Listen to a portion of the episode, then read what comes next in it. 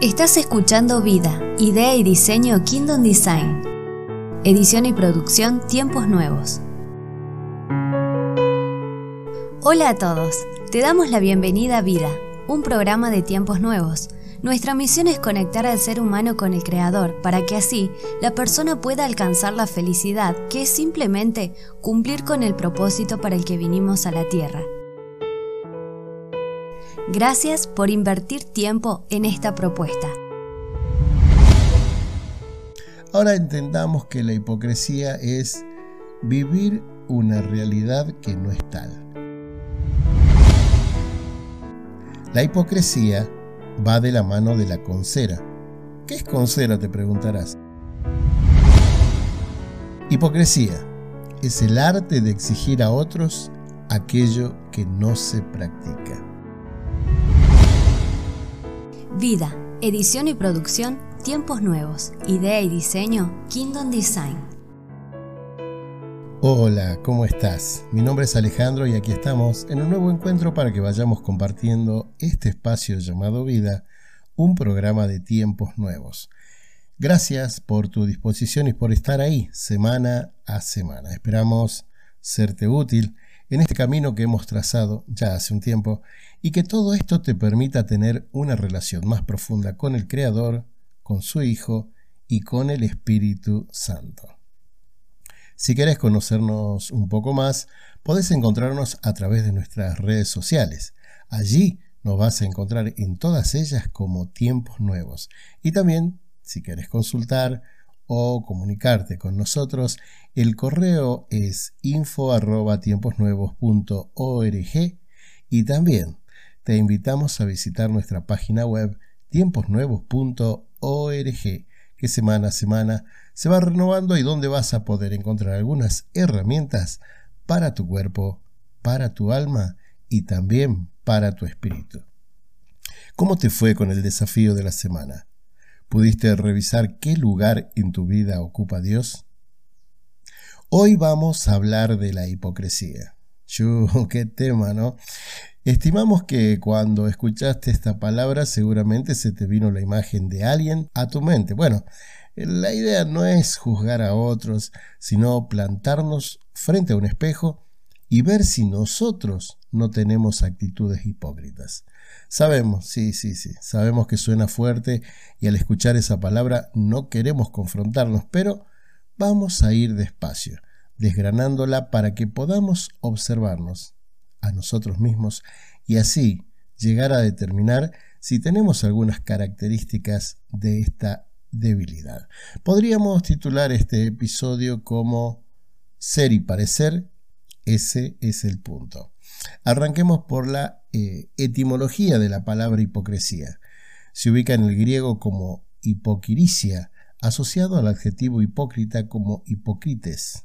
La deconstrucción proporciona los elementos hipo, que refiere a debajo, crinein, en alusión a tomar un rumbo, teniendo una raíz en el indoeuropeo crei, con respecto a discernir. Del marco teatral, a partir de la práctica de la interpretación, dentro del cual los griegos eran verdaderos artífices tanto de la comedia como de la tragedia. Y ahí evoluciona el comportamiento del individuo que finge y pretende ser alguien distinto al que es en realidad. En nuestro idioma manejamos diferentes sinónimos como falsedad, en latín falsitas, cinismo, en latín cinismo, sobre el griego quinismo, o disimulo, apreciado en el latín como verbo en disimulare. Ya tenemos una plataforma ¿no? para comenzar con este tema que es bastante urticante para el ser humano. Muchas personas viven la hipocresía. Ahora entendamos que la hipocresía es vivir una realidad que no es tal. Es mostrarle al resto, con palabras o acciones, algo que no es auténtico. La hipocresía proviene del deseo o la necesidad de esconder o nuestros sentimientos o motivaciones, que son las reales, las verdaderas, al resto de la gente, proyectando una imagen falsa o irreal de nosotros mismos. Ahora veamos cuántas personas deben existir para la hipocresía. Por lo menos dos. Una es la que ejerce la hipocresía y otro al que se le quiere mostrar algo que no es. Si fuéramos individuos que estaríamos aislados, la hipocresía no existiría. Existe porque no nos sentimos lo suficientemente seguros en lo que somos y creemos que constantemente debemos demostrar a otros algo que aparenta ser bueno de una determinada forma. Ejemplo, veamos un acto hipócrita. Si yo estoy solo, no importa tanto la marca de mi camisa. Ahora si estoy con otras personas y quiero hacerle creer que mi situación financiera es buena, entonces ante esas personas usaré una camisa de una marca costosa, solo para mostrar algo que en realidad no es mi diario vivir. Un amigo me contaba que estaba tratando de entablar una relación con una chica que le gustaba. Me decía que en la noche, cuando salían a tomar un café, ella estaba bien vestida, pintada, peinada, con ropa acorde a las circunstancias. Pero cuando él la iba a visitar un domingo, ella lo recibía despeinada, con una remera vieja, despintada, hasta agujeros tenía la remera, en hojotas y bermudas. Él la solía llamar Cenicienta, en honor al famoso cuento de Daisy Fisher. Era una cosa de noche, y otra muy distinta de día. Parece algo hasta cómico, pero tanto le marcó la vida a mi amigo que terminó alejándose de ella, porque él no veía coherencia entre lo público y lo privado. Esa palabra la tengamos presente en todo este episodio. La palabra es coherencia. A veces las personas quieren disfrazar con palabras situaciones que están sucediendo. La vez pasada escuchaba algo así. Marita está bajando de peso está cada día más en línea, acercándose a su peso ideal. Cuando uno escucha eso, lo menos que puede hacer es ponerse contento. Ahora, cuando vamos al meollo de la cuestión, y Marita efectivamente está bajando de peso porque no puede con su angustia, con su depresión, entonces no es que está cada vez más saludable, por el contrario, cada vez está peor, ya que el gobierno del alma es tan fuerte que le termina afectando el cuerpo.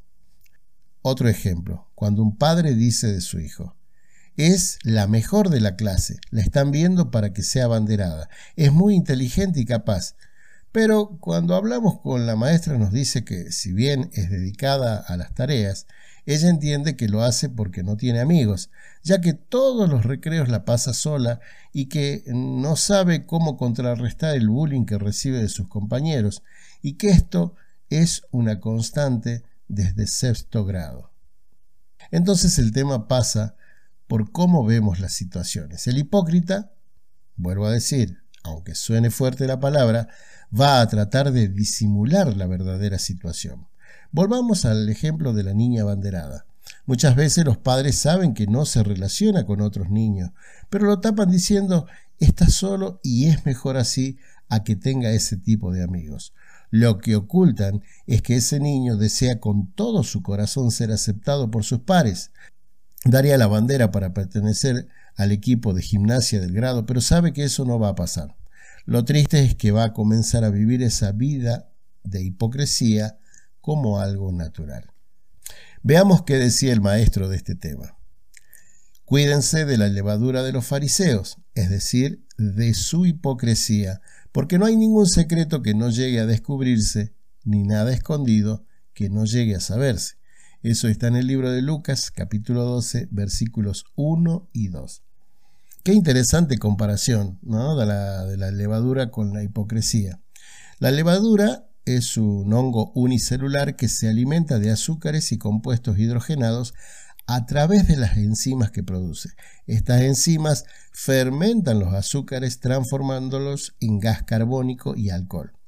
Llamada también como fermento, la levadura se usa en la cocina, ya que sus enzimas ayudan a aumentar el tamaño de las masas y fermentar cereales y uvas para la creación de bebidas alcohólicas como podría ser la cerveza. Podemos acotar que la levadura agranda lo que sin ella sería lo natural. Es un hongo que termina generando algo artificial que tiene apariencia de natural. La hipocresía va de la mano de la concera. ¿Qué es concera? te preguntarás. Bueno, Con cera, si me permitís, sería el antónimo de sincera. Cuenta la historia popular que Sincera se formó a partir de la imaginería renacentista española. Se dice que cuando un escultor erraba un golpe sobre su obra, tapaba el fallo con cera. Obviamente, esto se consideraría una falla del talento del artista y la escultura perdería la pureza. Por tanto, aquella estatua que no tuviera remiendos, es decir, sincera, sería una estatua pura y fidedigna. A partir de este supuesto uso, se formaría el adjetivo. Ahora, cuando aquellas esculturas que habían sido recompuestas con cera, al ponerlas al sol, en unos pocos minutos dejaban ver su imperfección porque la cera, la levadura, la hipocresía, se derritiría. Por eso te decíamos que la hipocresía es como esa escultura imperfecta, que se perfecciona con la cera. Quiere mostrar algo que en esencia no es. La verdad es que tarde o temprano todo sale a la luz. ¿Viste esos edificios que de noche les ponen luces de colores, las luces artificiales? Qué lindo se los ve, sobre todo esos edificios antiguos, ¿no? En donde las luces iluminan y tejen sombras que invitan, por ejemplo, a los fotógrafos a acercarse para plasmar esos momentos. Bueno, esos mismos edificios por la mañana, con la luz del sol, la luz natural, no lucen tan bellos. Las imperfecciones del tiempo saltan a la vista. Así son muchas personas, son muchas familias. Una cosa está en la intimidad y otra es cuando deben compartir con otros. Es muy triste cuando el resto se da cuenta, pero los actores no. Cuando vivir en la hipocresía se transforma en algo habitual, con el tiempo es muy difícil reconocer si la escultura tiene o no tiene cera, sobre todo el que puso la cera, porque con el tiempo uno se empieza a olvidar. Ahora lo llevemos a otro plano. En esencia, la hipocresía se refiere al acto de afirmar creer en algo, pero actuar de una manera diferente. La palabra bíblica se deriva del término griego que se usa para actor. Fíjate, literalmente uno que usa una máscara. En otras palabras, alguien que finge ser lo que no es. Por ello siempre decimos que no solo hay que ser, sino también parecer. Las personas que nos rodean pueden ver nuestra esencia más allá que nosotros queramos taparla con cera. Tarde o temprano todo es puesto sobre la mesa y allí la humillación y la vergüenza se hacen presente. Vivir la hipocresía es vivir en la mentira. Sé que suena fuerte, sí, claro, es fuerte, pero esa es la verdad, porque quien vive en la verdad no puede vivir la hipocresía verdad e hipocresía no tienen puntos en común. ¿Cómo molesta a los amantes del fútbol cuando un jugador contrario finge una falta para sacar provecho de esta? La palabra que le cabe a ese jugador es hipócrita. Algo sucede con este tema. Es mucho más fácil verlo en otros que en uno mismo. Por eso te decíamos cuando comenzamos que era notorio poder identificar personas con actitudes hipócritas y era muy difícil poder identificarnos a nosotros mismos con acciones de esta índole. Es interesante que el teatro tiene que ver con esto de la hipocresía, porque acaso no escuchamos por ahí cuando dicen deja de actuar. Me viene al recuerdo cuando una pareja fue descubierta infragante y la chica en cuestión fingió un desmayo para sacar la atención de lo que había sido descubierto. Quienes estuvieron en ese momento dijeron que fue una actuación digna de un Oscar. Esa joven tuvo una actitud hipócrita. Recordamos juntos algunas frases interesantes.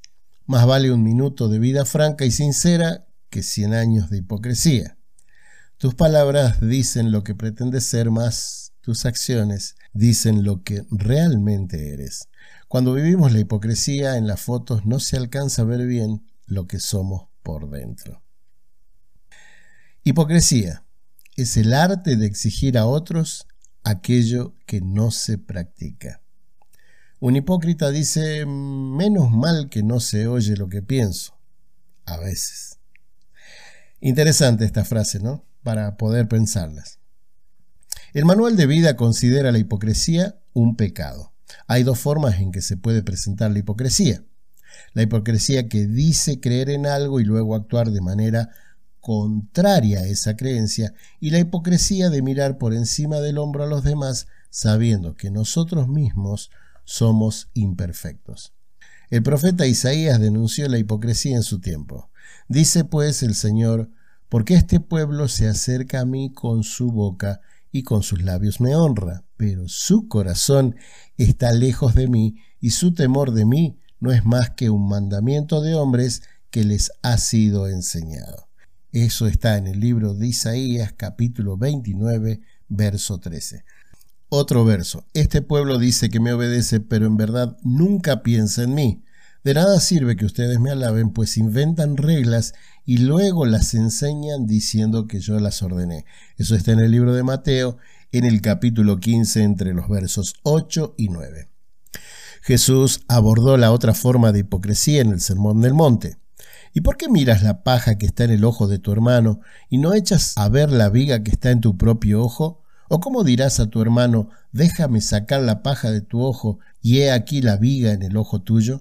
Hipócrita, saca primero la viga de tu propio ojo y entonces verás bien para poder sacar la paja del ojo de tu hermano. Eso está en el libro de Mateo, en el capítulo 7, entre los versos 3 y 5. Jesús no está enseñando en contra de ayudar a otros a vencer el pecado, al contrario, Él nos está diciendo que no seamos tan orgullosos y creídos en que somos buenos al punto de poder criticar a los demás desde una posición de arrogancia. Deberíamos primero reflexionar y corregir nuestros defectos antes de ver la paja en los demás. Muchas creencias determinan quiénes somos y lo que somos genera nuestro ser. Por ello es fundamental detenernos a pensar en qué creemos. Esa es la llave para todo nuestro ser nuestro caminar diario, nuestro propósito, nuestra familia, absolutamente todo. Cuando sabemos en qué creemos y aclaramos que esto puede ser en Dios o no, esto nos mete en una autopista que establece nuestra identidad y para qué estamos en esta tierra. Cuando no es en Él, entonces el camino será lleno de espinas, de abrojos, de trampas, de ansiedad, de temor, de oscuridad. En cambio, la pequeña y gran diferencia es que si estamos en Dios, todo es luz, paz, verdad. Él ilumina nuestro camino. Lo que no sabe la hipocresía es que es perecedera, tiene fecha de vencimiento y no puede ocultarse eternamente.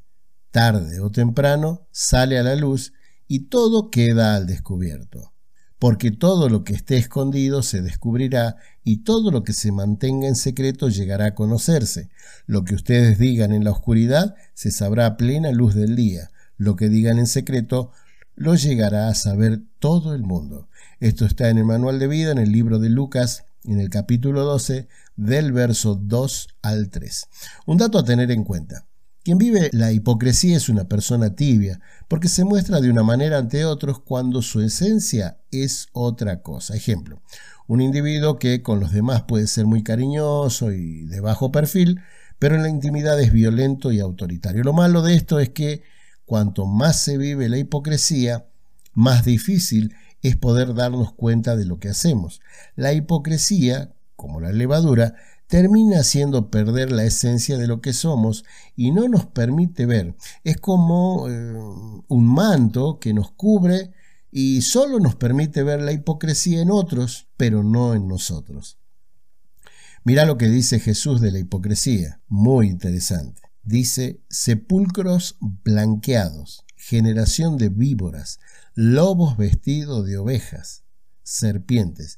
Eso es lo que llama Jesús a la hipocresía. Veamos qué es un sepulcro. Significa lápida que está reluciente, blanca, pero que aloja a alguien muerto, sin vida por dentro. En aquella época, en la época de Jesús, se los blanqueaban para que las personas, sobre todo los del pueblo hebreo, sean advertidas al pasar por allí que había un muerto y no contrayeran la impureza que según establecía la ley de Moisés. También les dice generación de víboras. Acá nos muestra que no es una persona o un grupo, sino que claramente Jesús, al denominarlo generación, entendiendo por generación a personas dentro de una población delimitada que experimentan los mismos acontecimientos importantes en un periodo determinado, Jesús le dice a la hipocresía víboras. Estas son muy venenosas y se caracterizan por poseer un par de colmillos largos y huecos en la parte delantera de la mandíbula superior. Estos colmillos, cuando la boca se abre, se ponen rápidamente en posición de atacar a la presa para inyectar un veneno mortal que ataca la sangre y los tejidos. Muy interesante sobre lo que se expresa acá, o sea, que es un grupo determinado que inyecta veneno de muerte en la gente. También habla de la hipocresía como lobos vestidos de oveja. Esta es la definición clásica de hipocresía. Es algo que quiere disimular, el lobo, para estar en medio de las ovejas y así poder comérselas, aprovecharse de la inocencia de estos animales. Y por último, Jesús le dice a la hipocresía serpientes. La primera referencia que salta a la vista es la visita que hace este animal a Eva y que termina desencadenando el caos en el paraíso. Jesús los compara con este animal que aparece ya en el principio de todo, allá por Génesis 3, verso 1. Recordemos también que allí se expresa que la serpiente es más astuta que cualquier animal salvaje que Dios había hecho. Si querés saber más de lo que piensa y entiende Jesús de la hipocresía, lee el libro de Mateo, capítulo 23, del verso 1 al 36. Pero te propongo algo. Cambia la palabra fariseo por hipócrita y así verás más claramente lo que él dice. Ahora veamos cuál es el antídoto para no ser hipócrita. Como lo venimos diciendo, es un virus muy difícil de autopercibirlo. Tiene la capacidad de ocultarse aunque siempre está. Es asintomático, pero solo para el que lo tiene. Una ilustración clara para poder entender qué es la hipocresía es como el mal aliento. El único que no sabe que lo tiene es justamente el que lo tiene. Bueno, la hipocresía es así. Para poder desenmascararla hay que acercarse a otro u otros y preguntar con confianza y con la convicción que no nos vamos a molestar con la respuesta a esta pregunta. ¿Ves alguna característica de hipocresía en mi persona? Si el consultado nos dice que sí, deberemos enumerar con paciencia y mucho amor cada situación que nos planteen para poder revertirla. El desafío para la semana. No le tengamos miedo a la palabra hipocresía porque cuando lo hacemos, inmediatamente la negamos en nuestra vida. Observemos si tenemos actitudes de hipocresía en nuestra vida, primero con nuestra familia, después con los más cercanos y finalmente con todo nuestro entorno. Busquemos a personas que nos quieran y puedan ayudarnos a descubrir actitudes hipócritas en nosotros. El cuento de hoy. Este viejo cuento me lo contó un amigo cordobés al que le digo don Richardo, un poco Richard y un poco Ricardo. Esta es la historia de un cuervo llamado Hipo. Él, como todos los cuervos, eran mal vistos por la sociedad. Hipo, desde lo alto de la catedral del pueblo, a la que parecía cuidar, observaba las palomas que vivían en la plaza. Él tenía un sentimiento de envidia hacia las palomas porque en las plazas los ancianos y los niños las alimentaban. Hipo había crecido rechazado por su padre y ahora ese rechazo también lo tenía de la sociedad. Y decían que los cuervos traían mala suerte y que eran una plaga. Un día, buscando ese cariño, urdió un plan. Se hizo un disfraz de paloma.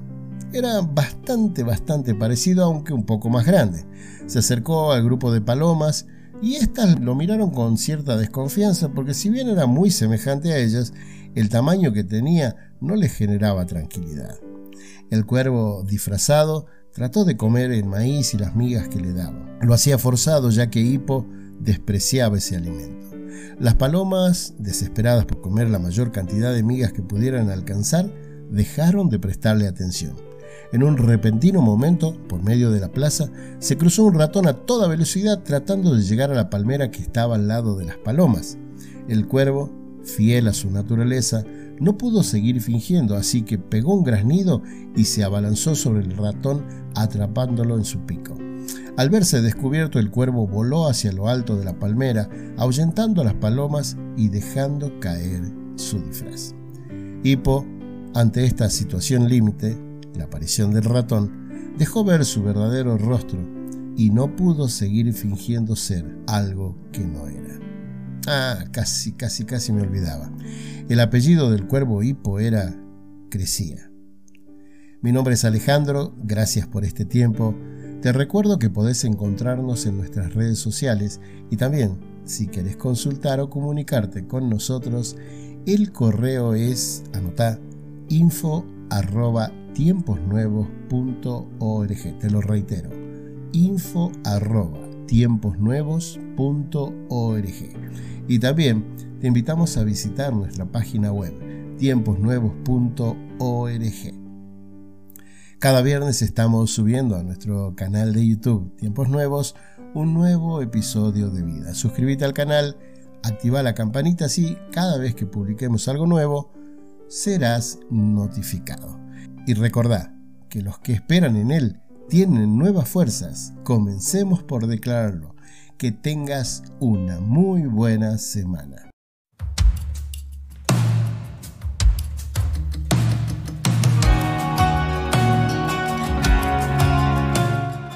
Vida, edición y producción, tiempos nuevos. Idea y diseño, Kingdom Design.